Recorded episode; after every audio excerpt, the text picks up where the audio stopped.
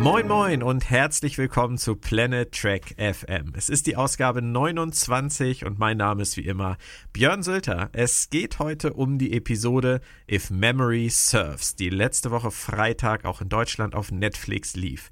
Gedächtniskraft ist der deutsche Titel. Wir haben heute mehrere Sachen vor. Zuerst ein kleines Gespräch mit Thorsten Nobst, der an der Synchronisation von Star Trek Discovery mitarbeitet und uns sicherlich einige spannende Dinge erzählen kann. Danach geht es dann ganz konkret um die Episode mit Moritz Wohlfahrt und Claudia Kern. Und ganz zum Schluss, tja, da kommen dann auf Wunsch einiger Menschen bei Twitter die Podcast-Singers mal wieder zurück und haben ein wunderschönes Lied am Start, bei dem es sich, ja, wollen wir mal sagen, um die Liebesgeschichte, die momentan unerfüllte Liebesgeschichte von Paul Stamets und Hugh Kalber dreht. Aber zuerst kommen wir jetzt zu meinem ersten Gast des Tages.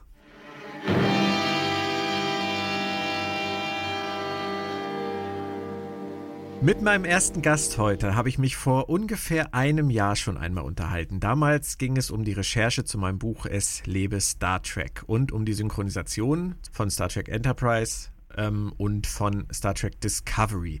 Und Damals, Thorsten, war es so, dass du als Creative Supervisor, glaube ich, an der Serie gearbeitet hast. Ist das immer noch der Fall? Äh, ja, ein, ein super wichtig klingendes englisches Wort. Das ist immer so. Ja, Titel, Titel in Amerika oder Titelbezeichnungen sind ja immer eine ganz coole Sache, aber das ist immer noch so. Es nennt sich Creative Supervisor. Im Deutschen äh, relativ einfach und simpel heißt es, ich bin der Redakteur der Serie. Okay. Ihr habt ja in der ersten Staffel, zumindest für meinen Geschmack, schon echt super Arbeit geleistet. Ich habe mich ja auch damals in unserem ersten Gespräch sehr gerne an die Synchronisation bei Star Trek Enterprise in der ersten Staffel erinnert, die mir damals ja sehr gut gefallen hat danach dann nicht mehr ganz so. Da wart ihr dann aber auch nicht mehr dabei. Ähm, deswegen hat es mich natürlich gefreut, dass das Team diesmal dabei geblieben ist. Hat sich die Arbeitsweise für euch im zweiten Jahr denn irgendwie verändert oder ist es bei, für euch alles beim Alten geblieben? Nee, es ist für uns alles beim Alten geblieben. Ich würde eher sagen, das Team ist noch ein bisschen stärker zusammengewachsen. Äh, wenn man eine neue Serie beginnt, dann, dann ist man natürlich auf allen Seiten ein bisschen nervös. Man kennt sich noch nicht. Aber innerhalb der ersten Staffel haben wir uns dann alle kennengelernt und haben dann eben auch feststellen dürfen, erfreulicherweise, dass wir eigentlich alle total auf einer Linie liegen und dann macht es natürlich umso mehr Spaß. Ja. In der zweiten Staffel haben Sie bei der Produktion jetzt ja auch angefangen, sehr viel mehr noch auf den Kanon von Star Trek anzuspielen. Das kommt euch sicherlich in gewisser Weise zugute, weil ihr aus diesem Pool an Informationen der Vergangenheit ja auch schöpfen könnt? Oder macht es das für euch auch schwieriger, weil ihr an so viele Dinge denken müsst, die vielleicht irgendwann in der Synchronisation schon mal so oder so ähnlich gelöst wurden? Äh, nö, das macht es eigentlich nicht schwieriger. Im Prinzip memoriert man dann Dinge von früher. Ähm, ja, bemüht sich natürlich genauer zu werden. Also insbesondere geht es dann um die Aussprache von irgendwelchen Planeten oder Technik. Äh, man weiß, dass man bestimmte Fehler, die früher einfach passiert sind, nicht macht. Das ist, ist ein Automatismus geworden, dass also ein Ensign nicht mehr zum Fähnrich wird, etc. Äh, ja. diese, diese, ganzen Kanon-Geschichten, die kennt man dann eigentlich und, und, darum ist es schön, dass da wirklich Leute sitzen mit ganz viel Erfahrung und langjähriger Erfahrung und vor allen Dingen auch äh, Leute, die privat Fans sind, die Trekkies sind eigentlich. Hm.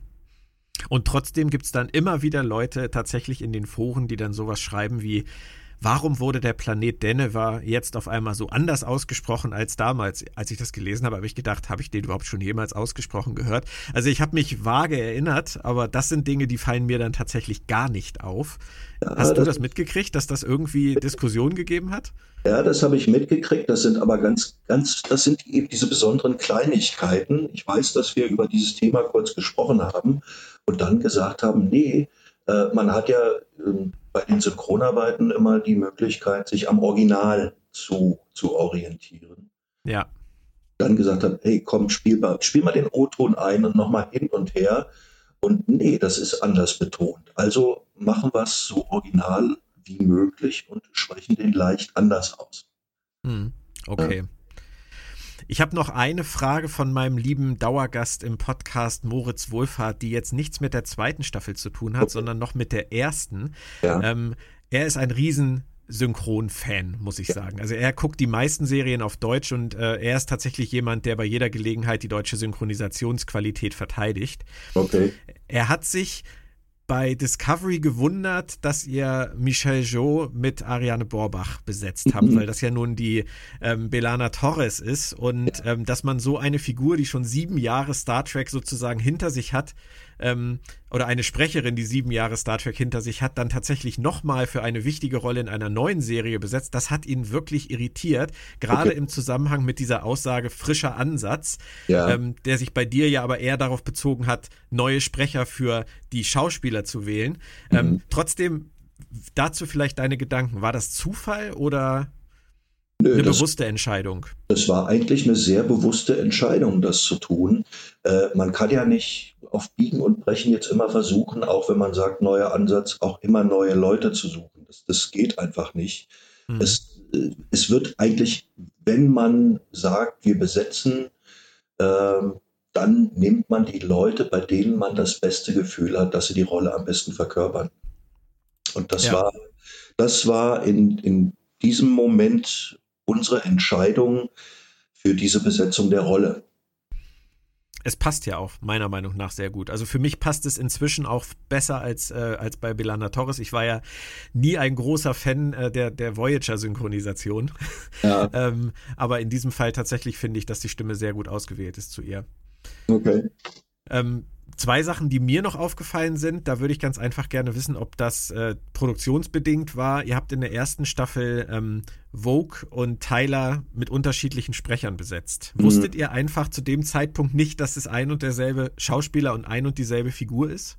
Exakt, das ist der Grund gewesen. Wir wussten es einfach nicht. Es ja. wusste niemand vorab, was da passiert.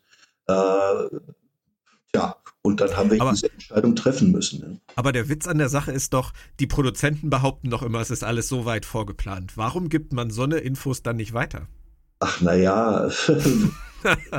da spielen, glaube ich, ganz, ganz viele Sachen mit. Ich meine, wir müssen natürlich auch viele, viele Informationen selbst einholen, äh, soweit man uns die dann auch gibt. Das ist ja immer das Problem. Ähm, mhm weil eben oftmals in Amerika, und das betrifft jetzt nicht nur diese Serie, sondern das betrifft jede andere Serie, die synchronisiert wird auch und auch jeden Spielfilm, äh, man ist sich überhaupt nicht bewusst, welche Wichtigkeit das Thema Synchron hat, was die Amerikaner angeht. Äh, und von daher ja, bin ich auch in Kontakt, wenn wir Fragen haben und wende mich dann nach Los Angeles an meine Kontaktleute, um nochmal genauer zu sein. Das kann also, das, das betrifft Sachen aus dem Kanon, das betrifft aber auch Kleinigkeiten, die wir feststellen, wo die Amerikaner ganz einfach einen Fehler gemacht haben, wo mhm. wir dann sagen, hallo, Leute, hier kann irgendwas nicht stimmen. Ja, der äh, Außenposten, der vulkanische, der kann so nicht heißen, weil der ist nämlich dort und dort, laut unserem Kanon.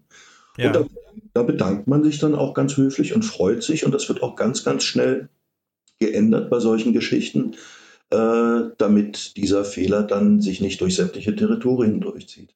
Hm. Und bei Vogue Tyler ist es einfach wahrscheinlich so gewesen, dass niemand drauf gekommen ist, nachzufragen oder die Entscheidung tatsächlich doch et erst etwas später getroffen wurde.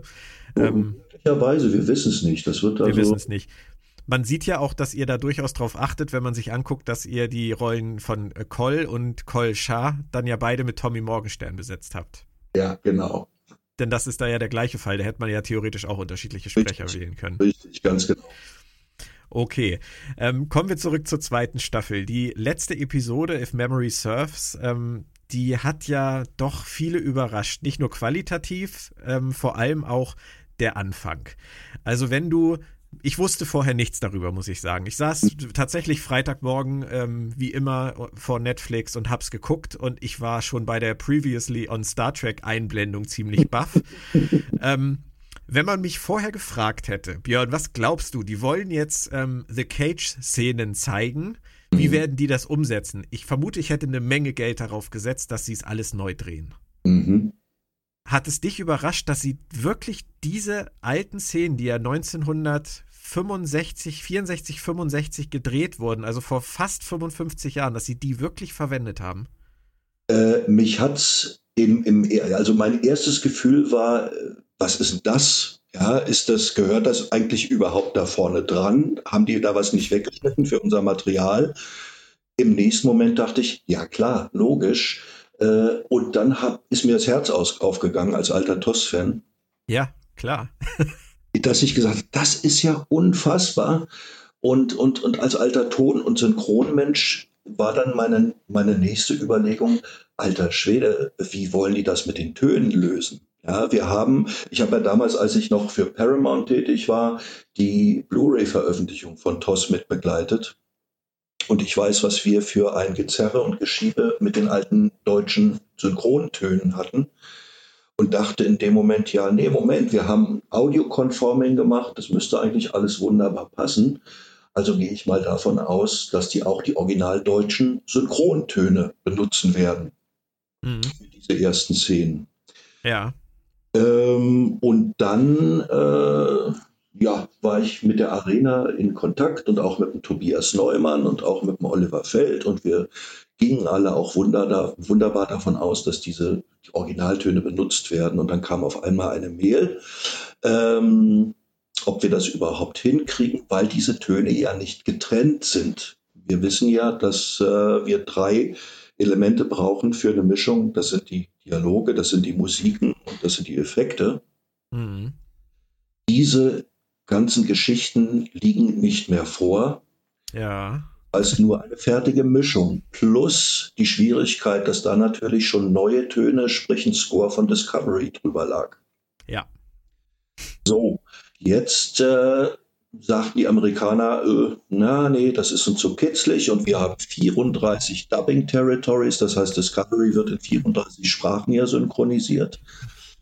Das tun wir uns nicht an. Äh, wir synchronisieren völlig neu. So, und dann habe ich hier in meinen Schreibtisch gebissen, in meinem tiefsten Bauch, habe gesagt, nee, das, das können wir einfach nicht zulassen und haben äh, habe dann Anruf gestartet und auch viele Mails und mit der Arena konferiert. Und auch die Arena sagte, nee, Leute, also das können wir nicht machen, wenn, wenn wir äh, das neu synchronisieren müssen. Das gibt einen Shitstorm ohne Ende und das macht eigentlich im Prinzip all das kaputt, was da in den ersten Sekunden passiert. Das ist unschön, das muss nicht sein. Und dann hat die Arena mit sehr, sehr viel Mühe wirklich geschnitten, angeschnitten, gepegelt, die Originaltöne dieser ersten paar Sekunden. Mhm. Das Ganze in eine Form gegossen, wo wir gesagt haben, damit können wir leben. Natürlich merkt man, dass die ersten Sekunden keine, keine frische und knackige Synchro sind. Das ist eben das Original. Ja. Aber das wollen wir so haben. Und dann haben wir auch alle ganz brav bestätigt, nachdem dann aus den äh, USA nochmal die Nachfrage kam, ob wir das denn geschafft hätten. Da haben wir dann gesagt, ja, okay, wir haben es geschafft und wir möchten das so verwenden. Und dann wurde ich auch nochmal äh, separat gefragt. Äh, und dann habe ich gesagt, ja, auf keinen Fall neues Dubbing für diesen Part. Wir möchten den Originalpart. Und dann war die Sache erledigt. Aber ich sag mal so, äh, ohne uns jetzt auf die Schulter klopfen zu wollen, hätten wir nicht so nachgehakt bei dieser ganzen Geschichte, dann hätten wir das neu synchronisieren müssen. Wobei das ja prinzipiell außer Pike und Wiener, glaube ich, kaum jemanden betroffen hätte, oder? Ja, es hätte kaum einen betroffen. Das war, ich glaube, so ein kleiner angeschnittener Lacher von Spock, was ja eigentlich ja. schon, ja, was ja, Nettes ja. ist. Äh, ich hätte auch, sage ich mal, im aller, aller, aller schlimmsten Fall mit einer neuen Synchronisation von Wiener leben können äh, ohne mir jetzt nachts die letzten verbliebenen Haare auszuraufen. Aber den Pike wollte ich unbedingt haben. Ja. Aber dass wir doch dann damit leben konnten und eben dieses kleine Stückchen Geschichte auch so äh, ja, erhalten konnten, das freut uns natürlich umso mehr. Vor allem, weil es also für mich zumindest auch einfach dazugehört, wenn man schon diese, diese äh, Bilder wählt, im, im US-Original, dann ähm, gehört es einfach auch dazu, dass wir hier in Deutschland auch die Originalsynchronisation hören. Ich habe ein paar Stimmen auch gelesen oder gehört, die gesagt haben, ähm, das müsste man neu synchronisieren. Das würde einen viel besseren Übergang geben, wenn ähm, Pike jetzt von ähm, Sascha Rotermund. Genau. genau. Wenn, wenn er das äh, synchronisieren würde, das wäre ja ein viel besserer Übergang, auch zwischen den Szenen. Aber das, das ist ja Quatsch. Ich meine, es ist visuell so auffällig, dass es nicht zusammenpasst. Auch wenn äh, Anson Mount ein ganz toller Nachfolger für Jeffrey Hunter ist. Das sieht man Richtig. bei dieser Überblendung ja nun wirklich wunderschön. Eben. Aber ähm, Spock passt halt hinten und vorne nicht. Die äh, visuelle Umsetzung passt hinten und vorne nicht. Und dann gehört es für mich auch einfach dazu, dass wir die, die Originalsynchro erhalten. Deswegen Eben. Bin ich froh, dass ihr da gekämpft habt. Also. Ja, nee, wir auch, wir auch. Wir freuen uns natürlich über das Ergebnis dieser ganzen Geschichte und äh, wir sind froh, dass wir es so gemacht haben und dass sich die Arbeit dann auch wirklich gelohnt hat. Ja, vor allem im Rahmen von einer wirklich so schönen, starken, trackigen Folge, die Richtig. in jeder Hinsicht an das Beste erinnert, was wir in Star Trek in den ganzen Jahrzehnten gesehen haben. Ganz genau. Da hat sich, da hat sich dann ja doppelt und dreifach gelohnt, der Einsatz. Die Zukunft, wie sieht's aus bei euch? Ihr seid wahrscheinlich mit der Staffel jetzt inzwischen schon fast fertig. Wir sind fast fertig. Wir nehmen die letzten beiden Episoden jetzt noch auf, dann sind wir durch. Ja. Äh, wir wissen natürlich, dass wir an der dritten Staffel arbeiten werden. Ja. Äh, CBS äh, packt ja momentan aus der Star Trek Wundertüte ganz viele neue Projekte aus. Ja. Äh, das heißt, wir bereiten uns natürlich auch schon, sage ich mal, auf äh, ja, die neue Serie mit Patrick Stewart vor. Äh, die da heißt? Das sage ich nicht. Aber eins kannst du mir verraten. Weißt du es denn schon? Äh, nein, nein. Ich, ich, lüge und wenn ich es dir sagen würde, müsste ich dich mit einem Disruptor irgendwie äh, sonst wohin schießen. Nee, äh, wir wissen, dass sie kommt. Wir ja. wissen ungefähr, wann wir anfangen werden zu arbeiten. Alles andere äh, bleibt ein großes Mysterium. Ja, das heißt also an der neuen Picard-Serie, wie auch immer sie heißt mag, arbeitet ihr dann tatsächlich mit diesem Team auch. Richtig, da werden wir das gleiche bewährte Team nehmen äh, und auch daran arbeiten. Wie sieht es mit den Shorttracks aus, mit den nächsten? Äh, auch dazu kann und darf ich noch nichts sagen. nein, ich meine, nein, ich meine, ob ihr daran auch arbeitet. Dass du ja, dazu inhaltlich nichts sagen kannst, habe ich mir gedacht. Ja, klar, klar, logisch, logisch tun wir das. Ja, okay, nein, das ist ja schon mal eine sehr, sehr schöne Information. Dann bleibt das ja zumindest auch alles so ähm, konsistent und ähm, dann können wir uns darauf ja auch freuen. Ja. Ähm, bei der neuen Picard-Serie gibt es natürlich dann äh, wahrscheinlich auch so einige Probleme, über die du wahrscheinlich auch noch nicht sprechen kannst. Ich rede ja. jetzt einfach mal so vor mich hin. Ja. Rolf Schuld ist 2013 gestorben. Richtig. Ernst Meinke, weiß ich, ich nicht. Äh, ja, auch noch nicht. Das wird, ja. das wird zu diskutieren sein. Äh, wir mhm. denken jetzt bereits darüber nach. Und äh, sobald wir den offiziellen Startschuss zu den Arbeiten bekommen, werden wir da eine Entscheidung treffen müssen. Ja. Äh, und äh, ja, das schauen wir mal. Ihr müsst ja, ihr müsst da ja auch eine relativ schnelle Entscheidung eigentlich treffen. Richtig. Ich meine, Picard ist der rote Engel, ihr müsst den ja irgendwie innerhalb dieser Discovery-Staffel schon synchronisieren. Ich weiß, weiß ja jetzt nicht, auf welches Gleis du mich führen möchtest. Nein, okay. Aber irgend, ich muss jetzt irgendeinen Spoiler von dir herauskitzeln. Ähm, vielleicht den Episodentitel von Freitag auf Deutsch. Den Episodentitel von Freitag auf Deutsch. Project Daedalus haben wir am Freitag. Also okay, dann, dann spoiler ich jetzt mal und sage, die deutsche, der deutsche Episodentitel heißt Projekt Daedalus. Toll, das war ja. fast meine Vermutung gewesen. Das ist so super kreativ wie ein Marketingdirektor, der seit 50 Jahren in einer Firma arbeitet. Ich, warum hm. soll man die guten Dinge neu erfinden? Nein. Nein, das finde ich super. Die Folge ja. danach heißt wahrscheinlich der rote Engel, oder? Nee, den roten Engel hatten wir ja schon. ja, ich verwirre dich jetzt, ich weiß. Jetzt verwirrst du mich richtig, ja. Sie heißt wahrscheinlich auf Deutsch dann Picard. Aber gut, okay, das wollen wir jetzt nicht weiter ausdiskutieren. Low, nein, alles. Lower Decks heißt sie auch nicht, nein. Lower Decks heißt sie. Ach, das ist ja auch noch so ein Thema. Ist das äh, synchronisationsmäßig auch schon in der Planung für euch, oder? Es ist ganz grob in der Planung. Ich meine, ja. man ist fleißig, äh, ist ja auch kein Geheimnis. Es wird ein Spin-off von Section 31 geben. Ja. Es wird äh, eine für sich selbst einzeln dastehende Serie sein.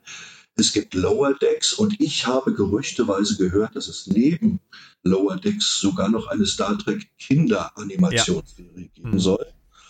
Auch äh, sehr schön, ja. Ja. Und die dürfte dann also auch synchrontechnisch äh, sehr witzig werden. Für uns, die wir einige mehr, andere weniger im Dunstkreis von und mit Star Trek äh, arbeiten dürfen, ist, sind das natürlich sehr, sehr schöne Aussichten für die nächsten Jahre. Das kann man nicht anders sagen. Ja, das Einzige, Thorsten. was wirklich noch nicht ja. in der Pipeline ist, ist ein neuer Kinofilm. Ich hätte gern ja. irgendetwas erzählt darüber oder, oder, weiß ich nicht, irgendwas rausgucken lassen. Aber äh, Paramount hüllt sich da in komplettes Schweigen. Das ist auch so ein Thema, über das werde ich demnächst mal schreiben müssen. Mhm. Und ähm, ich winde mich im Moment noch. Also ich habe diesen Auftrag über, über die Zukunft der, des Kino-Franchise zu schreiben schon seit einigen Wochen in der Schublade liegen. Mhm. Ähm, weiß aber nicht so recht, was mit dem Thema anzufangen, weil ähm, ich auch äh, einfach nicht klar genug sehe, was die Vereinbarung angeht zwischen Paramount und und J.J. Abrams ja. und Bad Robot. Ich glaube, das sind auch so Dinge, die da wahrscheinlich mit reinspielen. Es sind viele und, Dinge, die reinspielen. Ja. Man muss also wirklich auch immer ganz klar sagen, alles, was wir serientechnisch im Fernsehen sehen oder sonst wo, ist CBS. Kino ist Paramount. Ja. Und das war's auch schon. Mhm. Ähm, es gab ja mal dieses äh, wirre Gerücht, dass ähm, die Kanon-Abweichungen bei Star Trek Discovery daraus resultieren, dass eine Vereinbarung zwischen CBS und Paramount existiert, nach der eine Star Trek-Serie von CBS heutzutage nur noch 75% Kanon-Inhalt von Star Trek haben darf. Ähm, ich lache jetzt, du lachst nicht. Ähm, ich hoffe, da ist nichts dran.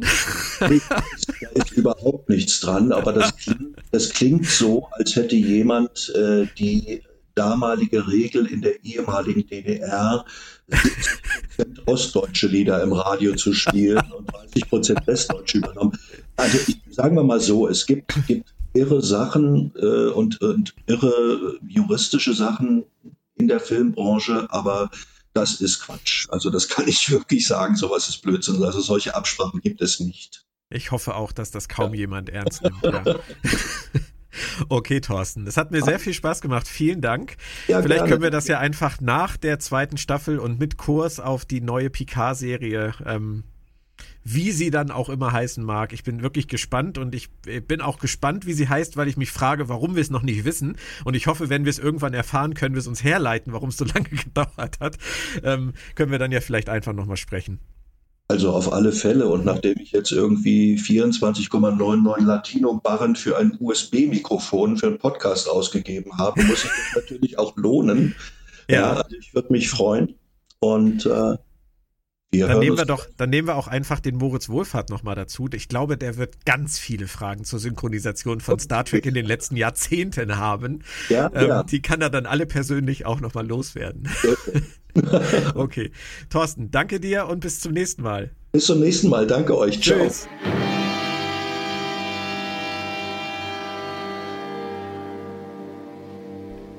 Jetzt kommt es zum zweiten Teil des aktuellen Podcasts. Und wie vorhin schon angekündigt, sind heute zu Gast Moritz Wohlfahrt und Claudia Kern. Hallo, ihr zwei. Hallo, du einer. Ha, hallo, Björn. Sehr schön, dass ihr wieder da seid. Ähm, heute, muss ich ganz ehrlich sagen, machen wir nur eine ganz kurze Folge, weil ähm, die Folge, die war irgendwie gut und das macht keinen Spaß. Also wir können da jetzt irgendwie nicht so drüber herziehen wie sonst. Deswegen dachte ich mir, wir machen irgendwie nur zwei, drei kurze Statements und dann reicht's eigentlich auch, oder? Nö. Nein, danke, natürlich Claudia, nicht. Claudia, warst du darauf vorbereitet, als diese Folge anfing? Previously on Star Trek? Nein, null. Und, und das. Oh, Entschuldigung. Bitte. Meine Begeisterung, äh, in meiner Begeisterung habe ich dich direkt unterbrochen. Ähm, also ich fand, äh, das ist so dieses, bei Discovery habe ich immer so einen Moment des Zögerns, bevor ich auf den Play-Button drücke, weil ich denke so, oh Gott, was kommt jetzt? Kann ich mich freuen oder muss ich mich ärgern? Und als ich in der, in der Sekunde, als ich den alten Jingle gehört habe und ich sehe Jeffrey Hunter als Pike, war ich nur so, oh mein Gott, das wird geil, das wird richtig geil. und es war geil. Es war auf jeden Fall eine verdammt spannende Entscheidung, finde ich. Also, Absolut. Ich habe das schon zu Thorsten gesagt, wenn man mich vorher gefragt hätte, ähm, Björn, die wollen The Cage-Szenen zeigen aus, äh, aus dem alten Pilotfilm. Wie meinst du, werden die das umsetzen? Ich hätte wirklich mein halbes Vermögen drauf gewettet, dass die es nachdrehen. Bist du so reich? Ich wäre im Leben, ich wäre im Leben nicht drauf gekommen, dass die wirklich ernsthaft so alte Filmaufnahmen nehmen und damit dann auch noch dieses Statement bringen und sagen, guckt her, es ist ein visuelles Reboot und das ist gut so und das gehört auch so, aber es ist Star Trek ja. und es gehört zusammen. Richtig, und ich fand diesen, ähm, diesen Übergang, wenn du Jeffrey Hunters Gesicht siehst, also den, wenn ja. du den alten Pike siehst und dann äh, den neuen Pike auf der Brücke und du denkst so, ey, der, der Anselm Mount trifft ihn so gut. Ja, das, das ist wirklich, wirklich Wahnsinn. Hammer. Ja. Und sie haben ja auch in ganz vielen anderen Bereichen jetzt, äh, was die Folge angeht, wirklich sehr sanft äh, die Sachen weiterentwickelt. Ob das nun diese singenden äh, Blumen waren oder ob das die Talosianer waren oder der Planet der Talosianer war. Sie haben da, oder Wiener, ähm, sie haben da ja wirklich mit Samthandschuhen das Ganze angefasst. Und ähm, finde ich in jeder Beziehung durchweg, also was die, die visuelle Geschichte angeht, sehr, sehr gelungen.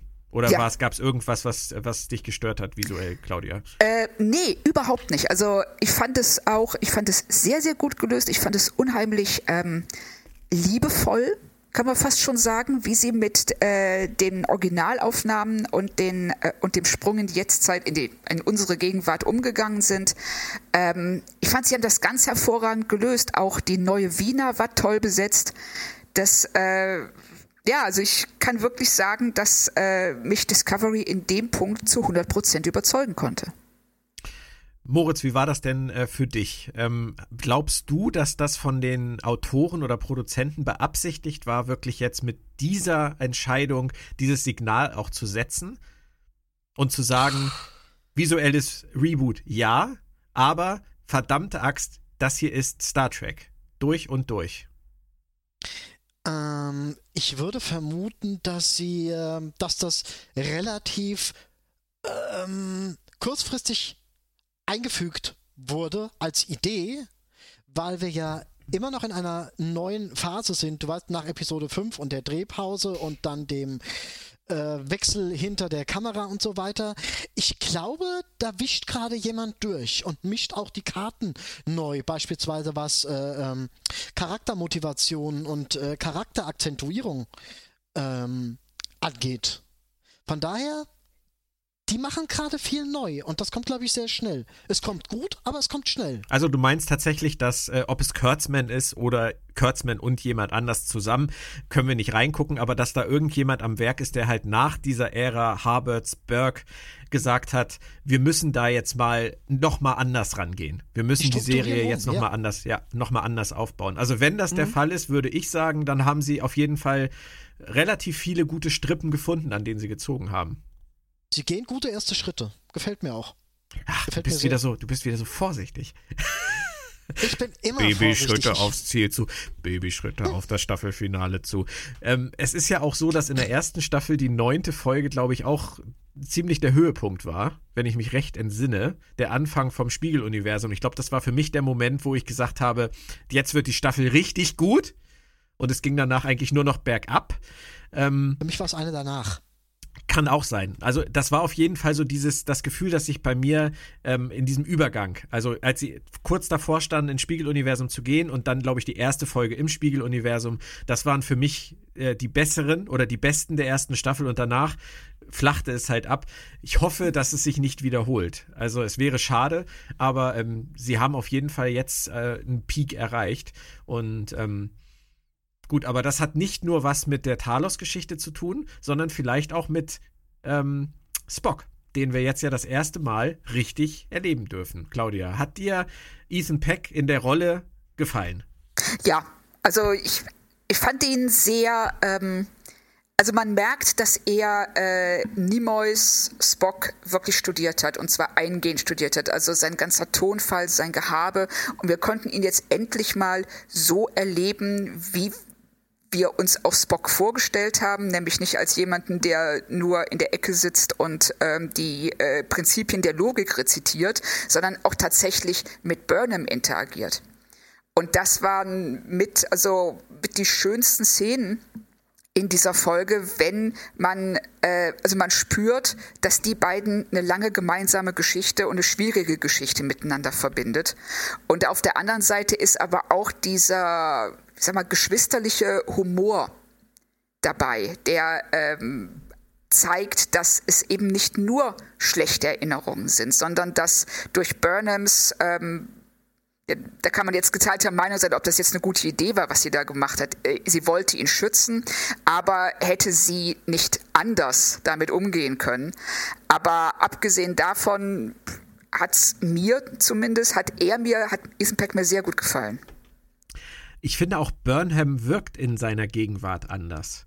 Sie hat ja sonst häufig so dieses, für mich zumindest, dieses Heiligenschein-Syndrom, dass ähm, egal mit wem sie spricht, sie hat das letzte Wort, sie hat die bessere Idee, sie hat das finale Statement noch in der Tasche. Und ähm, bei Spock habe ich ehrlich gesagt das Gefühl, dass es sich da gedreht hat. Also da steht jemand vor ihr, der genau weiß, welche Knöpfe er drücken muss, um sie zu treffen, emotional, um sie klein zu halten, um sie aus dem Konzept zu bringen. Und das, finde ich, haben beide, also auch äh, Soniqua Martin Green, super rübergebracht. Ja, Ist euch das auch aufgefallen? Ja. Auf jeden Fall. Also ich frage mich wirklich, der äh, dieses kurze, wie so ein Maschinengewehrfeuer, äh, diese kurze Maschinengewehrfeuerunterhaltung zwischen den beiden, wo sie sich äh, die ähm, die Bälle zuspielen und sie dann schließlich den letzten Satz bringt: Are you rocking that beard? und da habe ich mich wirklich gefragt, in dem Moment, äh, ist, war das im Drehbuch? Weil es kommt mir fast so vor, als ob das von ihr spontan gewesen wäre. Möglich. War auf jeden Fall ziemlich gut. Ja, war super. Ich mag vor allem, dass Spock wirklich als jemand dargestellt wird und als jemand äh, präsentiert wird, der ihr gewachsen ist, der ihr Paroli bietet, der ihr wie du eben schon sagst, der hat auch mal das letzte Wort und, und, und, und sagt ihr mal, äh, ich will nicht sagen, wie es ist, aber ja, der gibt ja auch mal Kontra. Vielleicht und das hat mich, das hat mich sehr ein Stück weit sehr an äh, Giorgio erinnert. Ähm, Stimmt. Spock und Giorgio sind Charaktere, die mit äh, Michael Burnham eine längere Geschichte an, ähm, am Start haben. Und das merkt man. Das mhm. merkt man in der Charakterinteraktion äh, zwischen den beiden. Das finde ich auch. Beiden, beiden was dann mal zu dem Lob führen müsste, dass das gut geschrieben ist. Wir sind ja relativ häufig, was äh, das Schreiben bei Discovery angeht, sehr kritisch, aber das haben sie dann wirklich gut getroffen. Auch das, äh, es ist wirklich ein interessanter Punkt, Moritz, mit Giorgio. Das ist eine relativ vergleichbare Ebene zwischen den beiden gewesen. Giorgio wusste auch genau, was sie sagen muss und äh, hat dieses Überlegene Michael gegenüber ausgespielt. Auch auf eine sehr humorvolle Art und Weise. Richtig. Das funktioniert gut. Also das ist äh, definitiv auch, äh, was die Sympathiewerte von Michael Burnham angeht, würde ich sagen, äh, nur positiv zu sehen, wenn sie einfach auch mal menschlich sein darf, mal lustig sein darf und mal einfach mal einen raushaut. Ja. und nicht, nicht immer nur die Oberlehrerin ist. Ne? Da fühlt man sich ja auch schlecht, Claudia, wenn man immer an die Schule erinnert wird. Wieso hast du wieder das böse Wort gesagt? Ich, hab, ich habe lange daran gearbeitet, dieses Trauma zu überwinden und du knallst es einfach raus. Moritz, wir wollen von diesem Trauma weg. Dieser ganze Trip nach Talos 4. Ähm, ich will da gar nicht das, das Haar in der Suppe suchen, weil es hat mir alles Spaß gemacht und ich fand alles super. Aber letztendlich haben sie das Thema, warum müssen wir da hin und was passiert da, ziemlich nebenbei abgehandelt. Also Spock ist ja innerhalb von 43 Nanosekunden geheilt. Mag sein, aber ähm, ich erkläre mir das tatsächlich einfach so, dass er, auch wenn sie es nie angesprochen haben, ähm, für eine Geistesverschmelzung nicht mehr in der Lage gewesen wäre. Und von daher mussten sie zu so einem Ort hin. Ja, nur es ist ja halt wirklich so, sie fliegen dahin, sie stehen in dieser Höhle. Der Talosianer sagt, ja, es ist halt bei ihm alles ein bisschen durcheinander geraten. 3, 2, 1, fertig. Es ist schön. Also es ist, es ist ja auch ein Ausdruck der, der äh, mentalen Kräfte dieser Spezies. Das kommt ja auch einfach rüber.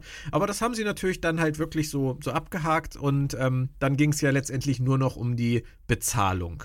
Und da kam dann ja eine Sache ins Spiel, mit der wir uns schon einige Wochen beschäftigen, nämlich das große Geheimnis zwischen Michael Burnham und Spock. Du hast das schon angesprochen, Claudia.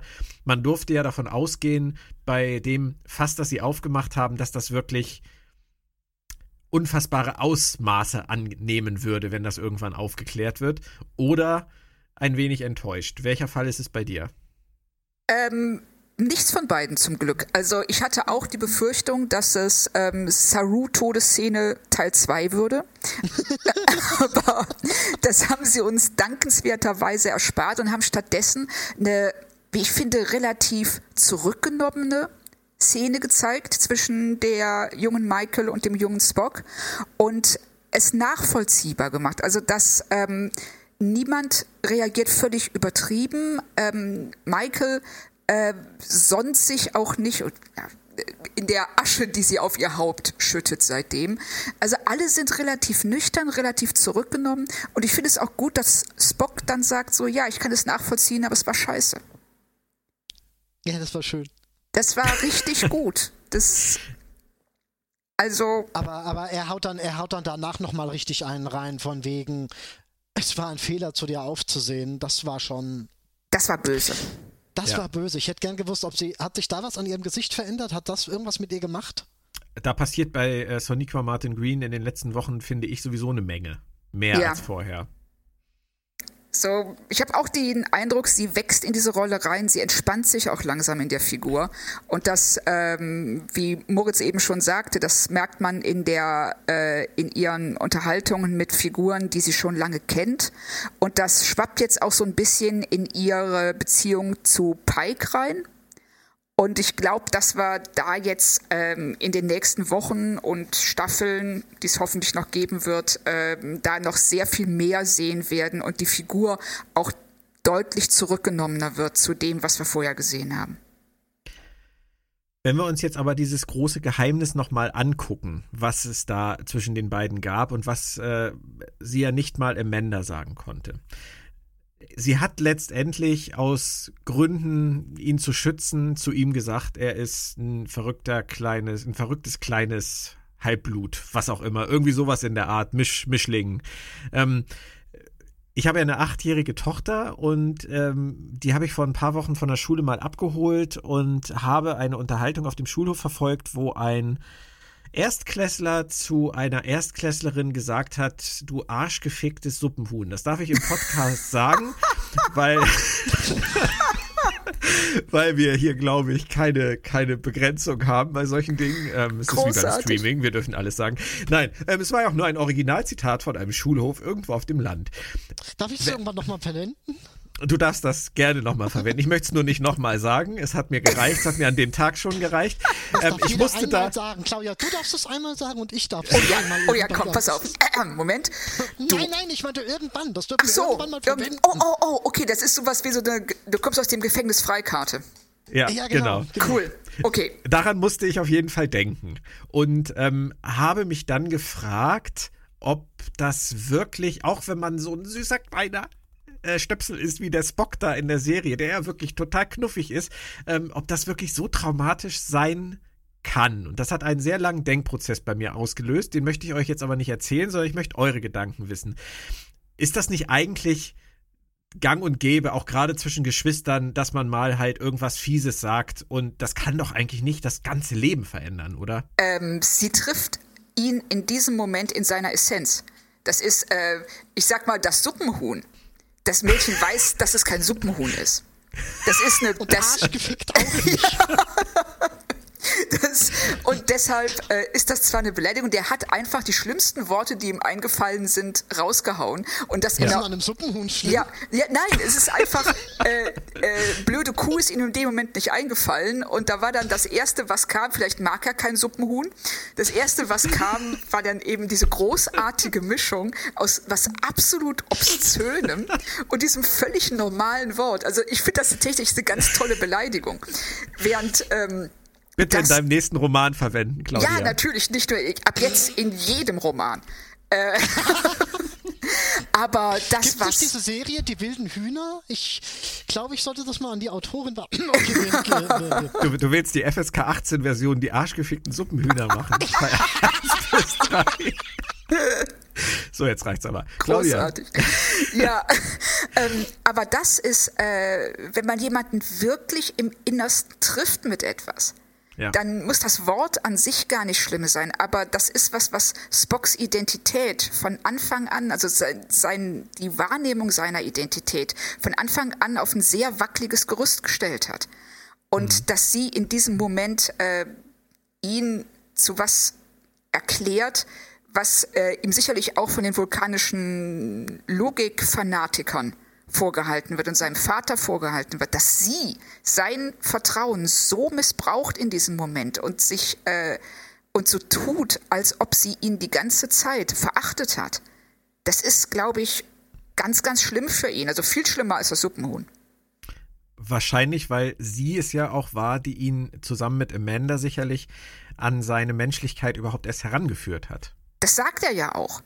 Ja. Das, ähm, und das ist es, dass ähm, er auch zu ihr aufgesehen hat als jemand, als ja, ähm, die hatte eine gewisse Vorbildfunktion, so kann man als Mensch funktionieren. Nicht nur als Mutter und Mensch, sondern als ähm, Schwester. Und das ist ja eine ganz andere Beziehung.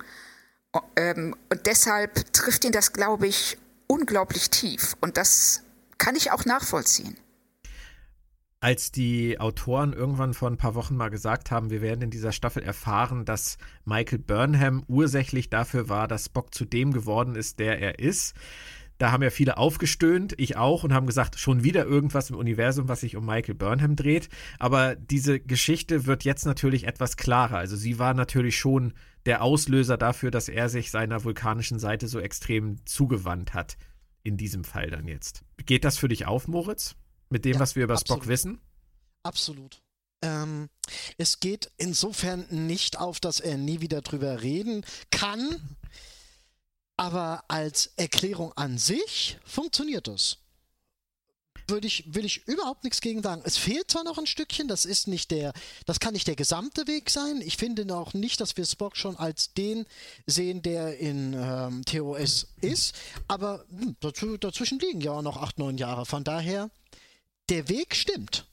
Der Weg stimmt absolut. Und ich muss die Gelegenheit jetzt nochmal nutzen, um äh, Claudia zu sagen, das war, deine Erklärung war absolut großartig. Das habe ich letzten Freitagmorgen noch vor der Episode äh, Björn erklärt oder, oder versucht zu erklären oder, oder wir hatten auf jeden Fall das, dieses Thema von diesem Aber wir wissen ja, dass Björn sowas nicht schnallt, wenn man. Das wollte, wollte ich doch gar nicht so sagen. Habe ich auch nicht so gemeint. Nein, äh, ich finde nur halt großartig, dass du, ja, du kannst das bestätigen, äh, Claudia mehr oder weniger exakt das sagt, was ich in meiner Essenz Freitagmorgen noch vor der Episode zu dir geschrieben habe. Von daher, Claudia, er, du hast exakt das gesagt, was er in seiner Essenz Freitagmorgen noch geschrieben hat. Oh, cool. Ja, Das freut mich. ja, von daher ist great minds think alike. da ist äh, nichts mehr zu, zu sagen. Du hast dieses Thema komplett abgegrast. Da ist auch diskussionswürdig nichts mehr zu holen dran. Gut, dann lasst mich was anderes fragen. Dann möchte ich gerne den Bogen spannen, ein bisschen in die Zukunft, was dieses Thema angeht, denn das treibt mich dann doch wieder um. Es ist so ein bisschen wie mit dem Sporenantrieb. Ähm, Michael Burnham und Spock. Wir wissen, dass Spock später nie über seine Halbschwester sprechen wird. In TOS, äh, in den Filmen, wie auch immer. Es wird nie Thema sein. Gut, das trifft auch auf Cyborg zu. Aber ähm, die Autoren haben ja gesagt, sie werden es erklären, warum es so ist. Auch wenn ich der Meinung bin, dass sie es gar nicht müssten, aber sie haben ja gesagt, sie werden es erklären. Wir werden es alle verstehen.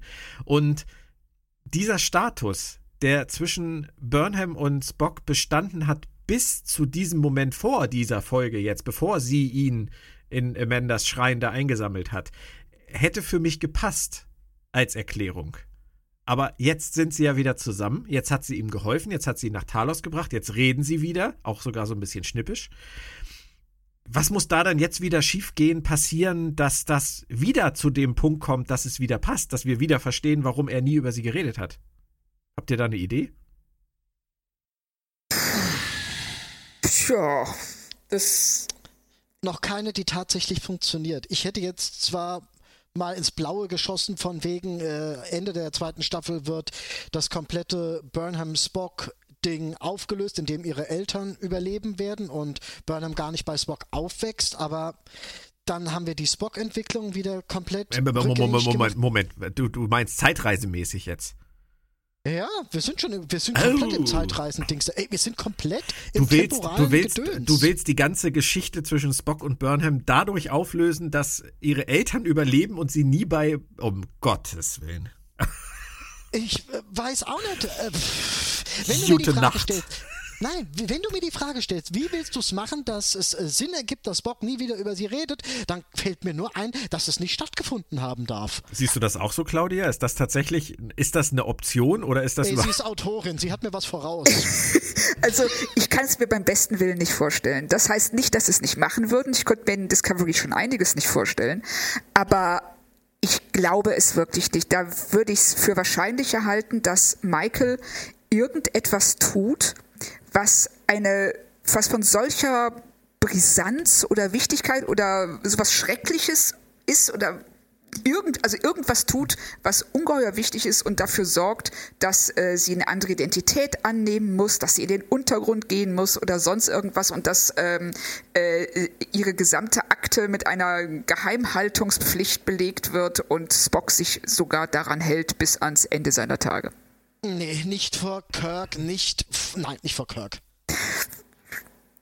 Das geht einfach nein, nicht. Nein. Spock und Kirk sind wie Brüder.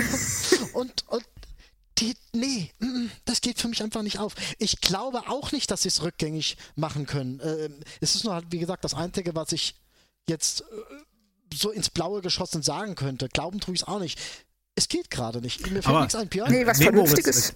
Nee, nee mir, mir, auch nicht, gar nicht. Ähm, aber Moritz, was du gesagt hast, ist natürlich recht schlüssig. Man könnte das Ganze dann so basteln, dass das halt alles nie passiert ist, dass Burnham glücklich auf der Erde mit ihrer Mama und ihrem Papa spielt und dann sehen wir auf Vulkan, wie der kleine Spock mit Cyborg spielt. Spock spielt.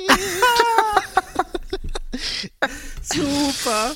Ah, nee, okay, nicht super. Nein, okay. wir haben jetzt, der Punkt ist, wir haben einen so wichtigen Punkt in Burnhams und Spocks Entwicklung gesehen und den jetzt am Ende von Staffel 2 zu revidieren wäre, das, ah, dann hätten sie nicht wieder auf, dann hätten sie nicht einführen sollen. Das wäre jetzt schade, wenn sie den wieder auslöschen. Ich kann es auch, ja. ich kann es mir beim besten Willen nicht vorstellen, dass sie das machen werden.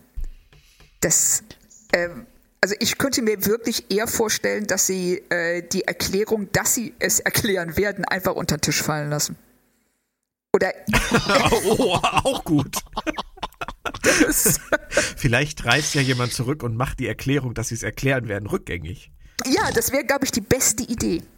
Ja, ich rufe Daniel jetzt so. mal kurz an. Redet ihr mal weiter. ah, nee. Was, okay, Moritz? Wo bist du gerade dran? An welcher Sache ja, bist du gerade dran? Wenn sie zurückreisen und die Erklärung, äh, wenn sie die Erklärung rückgängig machen, wo reisen sie denn dann hin? die werden ein bisschen schneller von Talos wieder weggebeamt und können sich nicht aussprechen. Burnham landet auf der Discovery und Spock bei Sektion 31. Don't even get started, my dear. Wir wollen das wow. nicht vertiefen. Nein, das wollen wir wirklich nicht. Das wär, kommt da an ganz böse Orte. Lasst uns ganz kurz zu einem negativen Punkt an dieser Folge für mich kommen. Ist minimal, ist wirklich minimal. Ich fand die Sektion 31 Sachen irgendwie belanglos. Ja, das Mich, Michel Jo hat bei mir allmählich echt den Punkt erreicht. Ich kann, Achtung, Achtung, Achtung, ich kann sie nicht mehr sehen. ich meine, nee, äh, ich krieg ihren Charakter, der ist mir zu viel. Ja, sie ist vor allen Dingen, äh, sie ist für jemanden, ich meine, das, also sie ist die, äh, äh, die terranische Herrscherin gewesen und dafür handelt diese Figur einfach zu plump. Dass sie, äh, dass sie, ähm, wie heißt der, Leland? Leland. Leland. Leder Leland. Ja. ja, genau, dass sie Leland so ausmanövriert, aber auf so eine offensichtliche Weise. Das ist das. Ja, man fragt sich, wie der Typ irgendwie jahrelang diesen Job machen konnte. Ja, der ist unglaublich dumm. Ja. Oder er ist unheimlich schlau und das stellt sich dann noch heraus. Aber oh. die, das ist so, das ist so ein Nebenaspekt der Folge, der läuft für mich so durch. Das hat mich jetzt nicht gestört. Was ich viel. Nee, nee, nee, ähm, irritierender fand, war dann, dass im Prinzip ja jetzt die ganze Discovery das Schiff äh, der Meuterer ist. Und das scheint ja auch niemanden zu stören. Also dass wir, wir haben jetzt Burnham wieder im, wieder im Meuterer-Status. Burnham ist wieder eine Meuterin. Und das, das, ganze, das ganze Schiff dazu. Und es interessiert ja auch keinen. Wir haben am Ende ja diese schöne Szene, wo Captain Pike sagen will, ja, und äh, hm, sieht jetzt ja so, und dann sagt Detmar, welchen Kurs und alle, ja gut, wir sind jetzt halt, wir sind, we're in this together sozusagen. Ähm, wie sie da jetzt wieder rauskommen wollen, das äh, ist für mich halt auch wieder so ein Ding. Das ist auch wieder so ein Riesenfass. Also sie sind jetzt, sie sind nach Talos geflogen, haben das mit der Todesstrafe nicht angesprochen. Gibt es vielleicht noch nicht, diese General Order 7. Ähm, keiner weiß es. Und ähm, haben jetzt Spock an Bord. Sie haben äh, Leland und Giorgio verarscht und die Admirale. Wo, wo wollen sie damit jetzt wieder hin? Ähm, Björn, das mit der Meuterei, das haben sie ganz, ganz, ganz simpel mal so um die Ecke nebenbei eingeführt. Als Leland sagt, so, Danke, gute Chris. Und jetzt gehst du mal nach Sternbasis 11 und stellst dich mal den Disziplinarmaßnahmen. Und das macht Pike natürlich nicht. Und weil er es nicht macht, sind es alles Meuterer. So schnell haben sie das mal etabliert. Und das fand ich noch das Beste daran, dass äh, Pike original fünf Leute fragt. Ja, wie seht ihr das? Seid ihr dabei? Und da ist dieses riesige Schiff und die werden alle nicht gefragt. Und die sagen so, ja, cool, wir sind dabei. Hey, die Crew steht hinter dir. Denkst du, Du hast ein da Intercom. Hätte man eine vernünftige, da hätte man eine vernünftige Schiffslautsprecheransage machen können.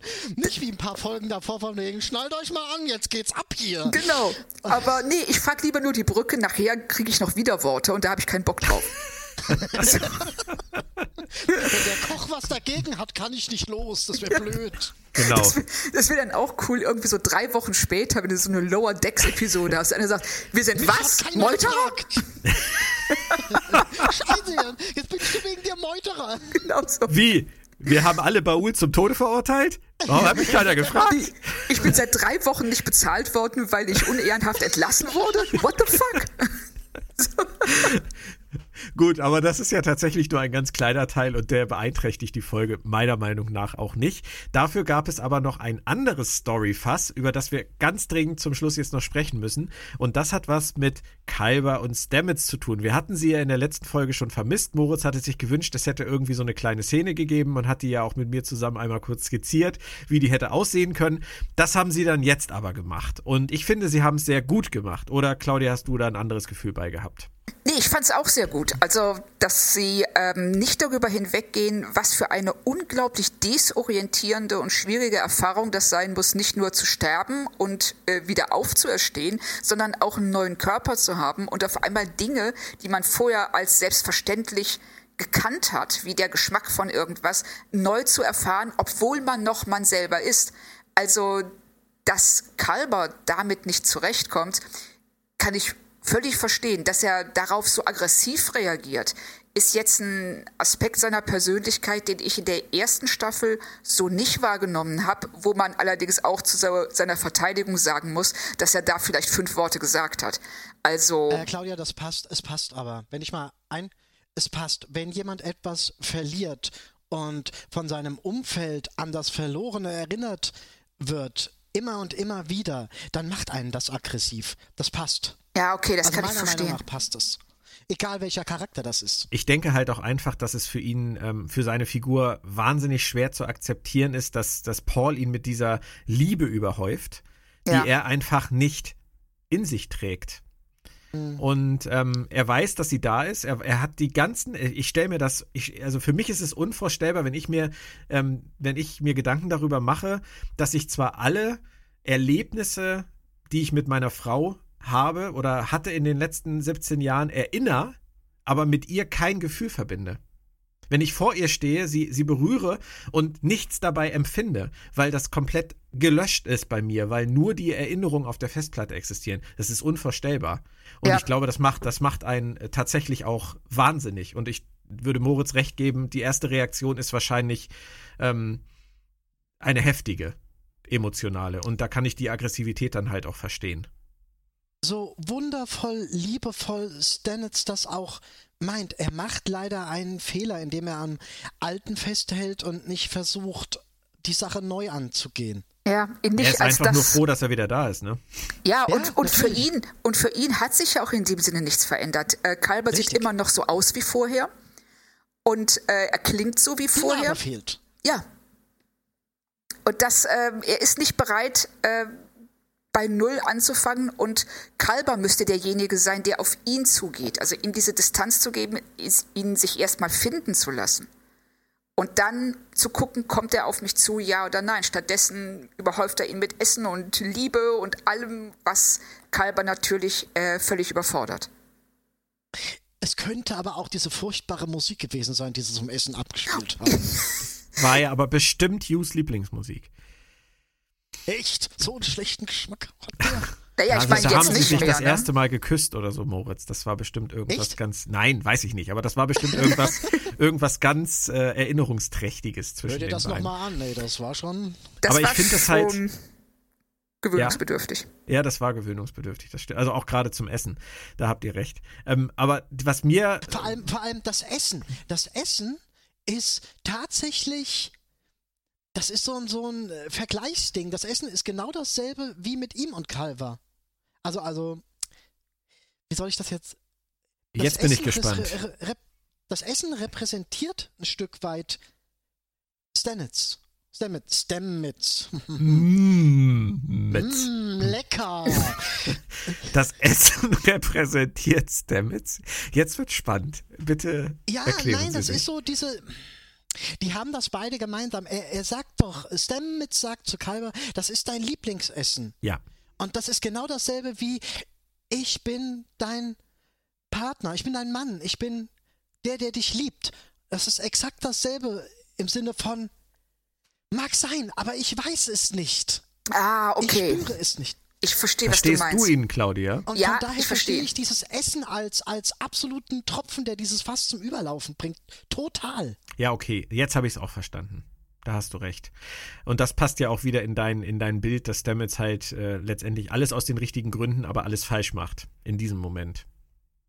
Ja, was aber auch im Prinzip, das ist der absolut gängige Fehler, den, den so viele machen, der, der, den man niemanden eigentlich übel nehmen kann, weil sie es aus Liebe tun, aber gelegentlich ist das Gegenteil von gut gemacht, gut gemeint. Aber ja, Meint ihr denn, dass äh, die Autoren auch darauf anspielen, was letztendlich bei dieser Neuzusammensetzung, diesem Neubau Kalber 2 ähm, verloren gegangen ist? Ähm, meint ihr, dass die, die Seele da in diesem Konstrukt für die Autoren eine Rolle gespielt hat? Denn letztendlich ist die Frage ja wirklich, die wir uns auch jeder für, für uns stellen müssen, wenn man unsere Erinnerungen auf eine Festplatte speichern würde und in einen äh, Computer oder eine künstliche Intelligenz einsetzen würde, was wäre das dann noch? Und ist Kalber etwas anderes als das? Oder ist er nur noch das? Sind das Fragen, die euch äh, gekommen sind dabei, Claudia, oder ähm, äh, bin ich da zu abgehoben? Äh, ich musste an das denken, was McCoy mal gesagt hat, als äh, er äh, aus dem Transporter kommt und sagt, wir werden, äh, unsere Atome werden, ähm, also wir werden in unsere Atome zerlegt, dann durchs ganze Universum geschossen, kommen am Ende wieder raus, werden zusammengesetzt. Woher wissen wir, dass das noch wir sind? Dass unsere Seele diese Reise mitgemacht hat? Und letzten Endes, er hat recht, wir wissen es nicht. Ähm, wir können nur davon ausgehen, dass das, was wir als Ich empfinden, auch das Ich ist. Und wenn es ein anderes ist als das, was es vorher gewesen ist, was für uns vielleicht wahrnehmbar ist, weil Kalber scheint es ja wahrzunehmen, für Leute, die den Transporter benutzen, ist es anscheinend nicht wahrnehmbar, wenn es dann diese Veränderung gibt. Aber wir müssen mit dem zurechtkommen, was wir jetzt in diesem Moment sind. Nicht, was wir gewesen sind oder wie andere uns wahrnehmen. Macht das Sinn? Das macht total Sinn, vor allem weil es bei Kalber wahrscheinlich eher so ist, dass er, dass ihm die Unterschiede nicht an sich auffallen, sondern daran, wie alle mit ihm umgehen, gerade Stamets. Dass Definitiv. er, dass er die, die emotionale Resonanz nicht bieten kann auf das, was ihm da geboten wird. Und dass Und ihm das- daran auffällt, wie, wie fehl am Platz er ist. Entschuldigung. Das, Nee, Entschuldigung, ich habe dich ja unterbrochen. Also ich glaube auch, dass es für ihn eine enorm frustrierende Erfahrung ist. Dass Ja. ähm, er diese Emotion, die von ihm erwartet wird, nicht geben kann, weil er sie nicht empfindet? Oder wir, wir wissen ja noch nicht, was jetzt genau in ihm eigentlich vorgeht. Und das weiß er wahrscheinlich nicht, selber was nicht. Fehlt. Ja, wir wissen genau. vor allem nicht, was fehlt. Genau. Und das wird interessant, ob äh, die Autoren diesen Gedanken aufgreifen werden für Stamets, äh, dass er sich äh, ähm, genau dasselbe fragt wie wir, von wegen, was fehlt, was kam nicht zurück. Ja. Und das wäre, einerseits wäre es interessant, aber andererseits wäre es der total falsche Weg, weil es ja wieder das ist, von wegen Verlorenes zurückzuholen, im Gegensatz zu Neues aufzubauen. Genau. Aber es wäre, aber es wäre eine schöne Quintessenz, wenn das eine aus dem anderen dann erwächst. Wenn sie das hinkriegen, äh, wäre das eine ganz tolle Sache. Also Ja. das ähm, Kalber, also das hängt jetzt wirklich von dem ab, wie sie in den nächsten Folgen mit ihm und Stamets umgehen. Oder auch generell mit Kalber.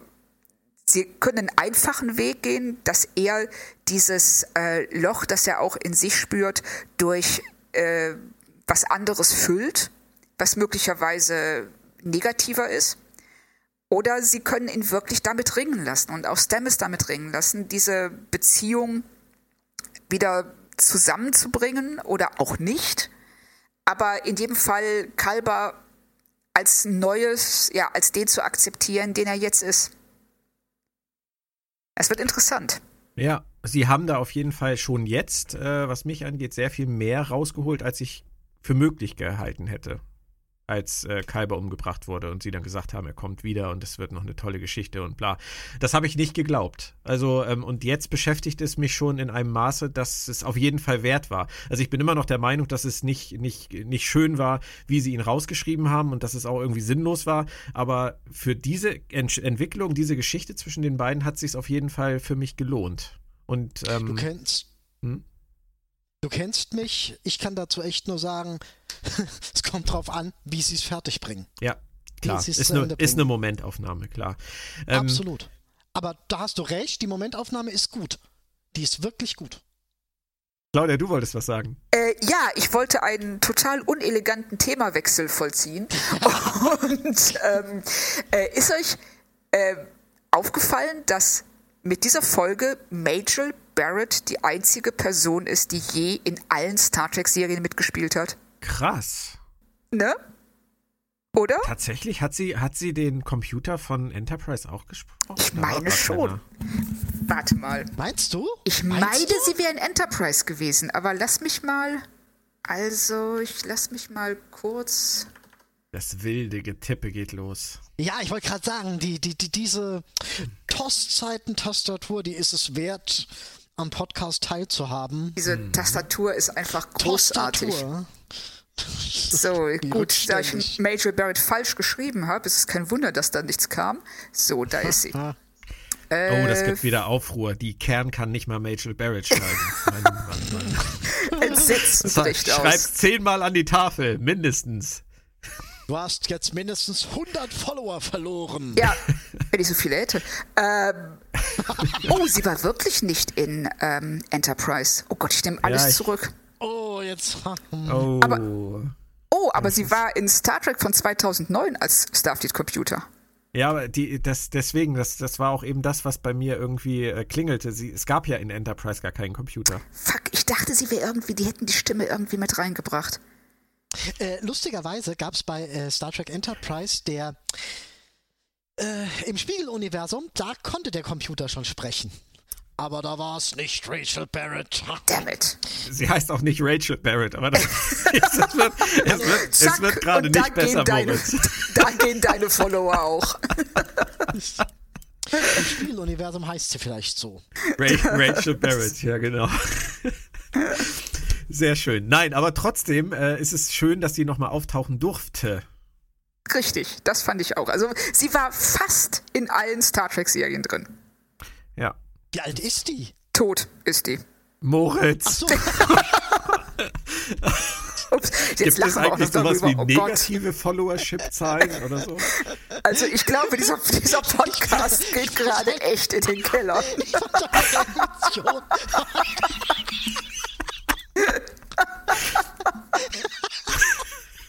Alt ist Idee tot. Ihr macht mich wahnsinnig, Leute. Das, Entschuldigung, das. ich halte gleich Sätze.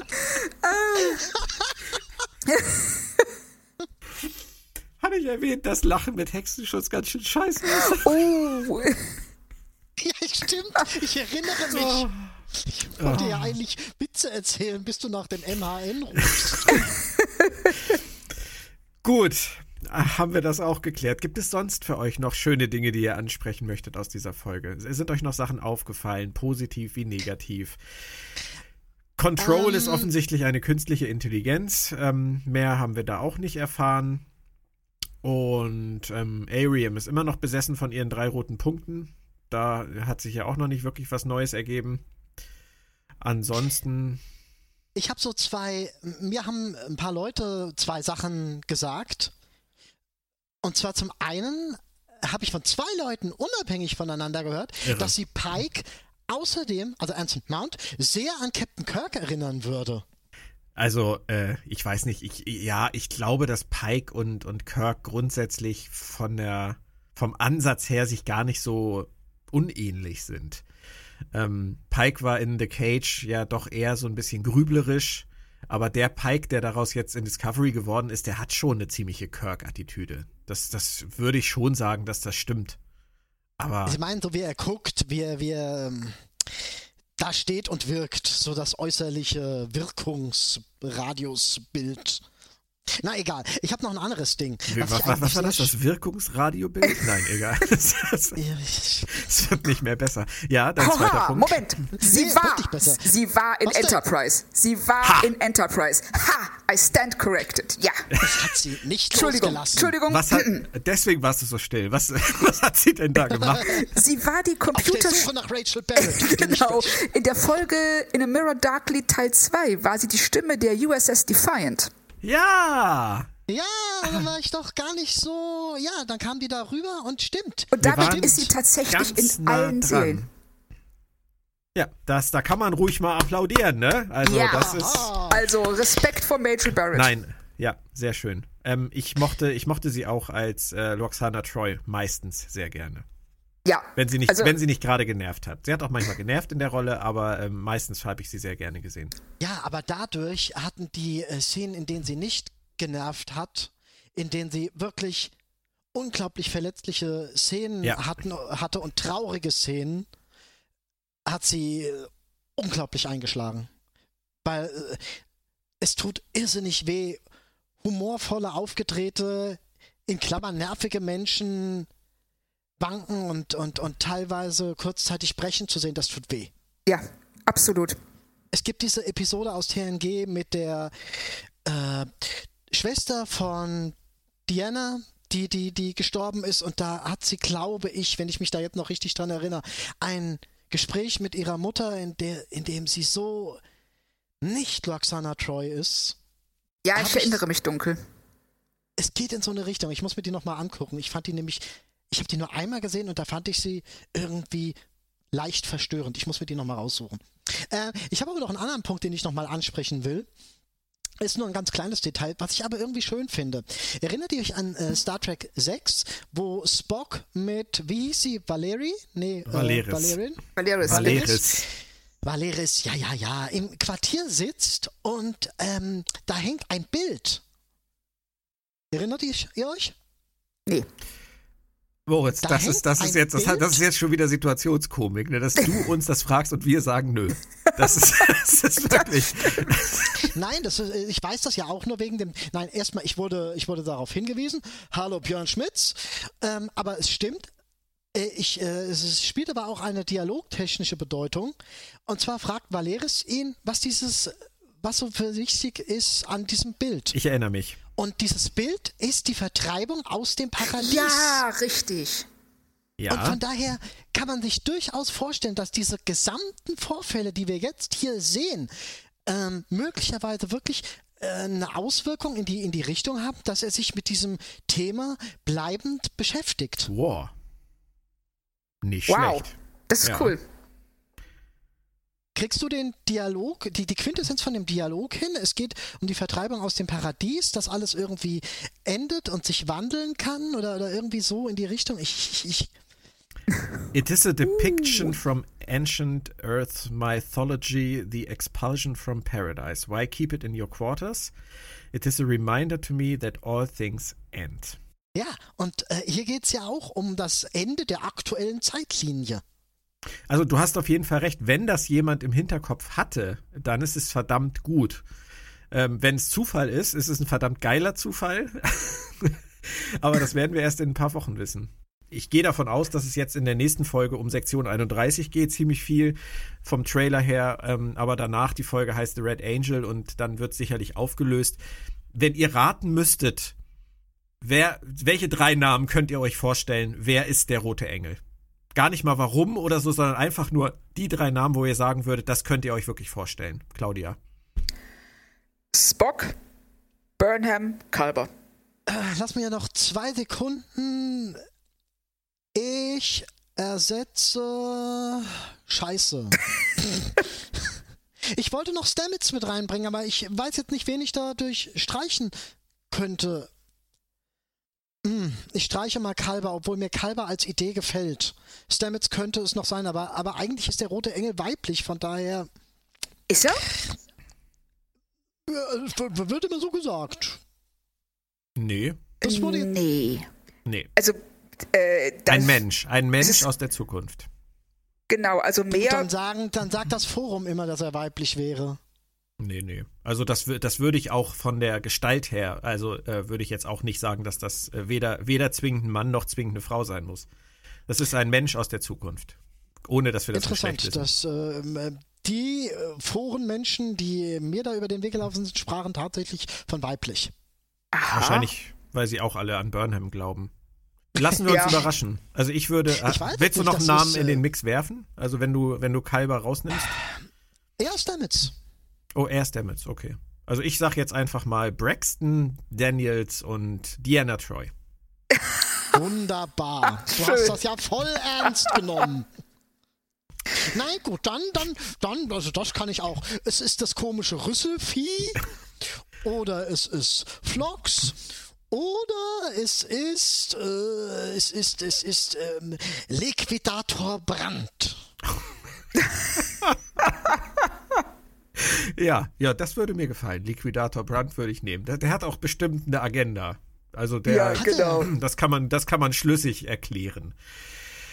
Garantiert. Eine sehr schöne Folge, nicht nur die Discovery-Folge, sondern auch diese Podcast-Folge, zumindest was mich angeht. Es hat mir sehr viel Spaß mit euch gemacht und ich würde mir wirklich wünschen, dass wir in den nächsten Wochen häufiger Gelegenheit haben, so positiv und äh, tiefgründig und mit so viel Spaß über die Folgen reden zu können. Das würde nämlich dafür sprechen, dass die Staffel auf Kurs bleibt, qualitativ. Und ähm, da haben wir dann sicherlich alle was von. Daher danke ich euch erneut für eure Teilnahme. Ich werde jetzt meinen geschundenen, von Hexenschuss geplagten Rücken wieder in eine liegende Position bringen. Danke, Claudia. Danke, Björn. Danke, Moritz. Danke, Moritz. Vielen Dank an euch beide. Ja, Ra Macht immer wieder Spaß. Rachel Barrett, Stanitz und Valerie sagen Tschüss für heute und ähm, bis zum nächsten Mal. Wer bin ich? Was? Wer bin ich denn? Du bist, du bist Valerie. Valerie, Echt? Valerie, schön ah. wie nie. Das war Felix Deluxe, wer das noch kennt. Ach, gern. Ah oui? Ja. ah oui? Okay. Bis nächstes Mal. Ciao, ciao. Mit dem Merci, au revoir. Au revoir. Äh,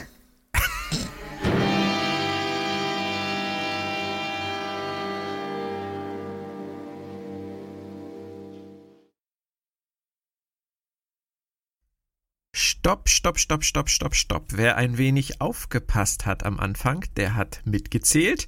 Eins, Thorsten Nobst. Zwei, Moritz Wohlfahrt und Claudia Kern zu Gast. Und jetzt kommt Nummer drei. Die Podcast-Singers. Wir haben uns einen Song ausgesucht, der für uns sehr gut zur aktuellen Stimmungslage in Sachen Stamets und Kalber passt. Die beiden haben so ihre Problemchen miteinander und Stamets fühlt sich bestimmt auch sehr missverstanden. Ja, ihr müsst jetzt ganz stark sein. Es ist ein Song von der Kelly Family geworden. Und der Song heißt I Can't Help Myself. Claudia, Wie siehst du das? Darf man das? Also es macht diesen Podcast einfach auch so schön unberechenbar. Ja, so kann man das natürlich auch sagen. Auf jeden Fall sind sie hier, die Podcast-Singers mit I Can't Help Myself. Es sind nur zwei Strophen und zwei Refrains. Wir haben euch nicht den ganzen Song zugemutet. Also, keep an open mind. Braucht ihr auch bei uns.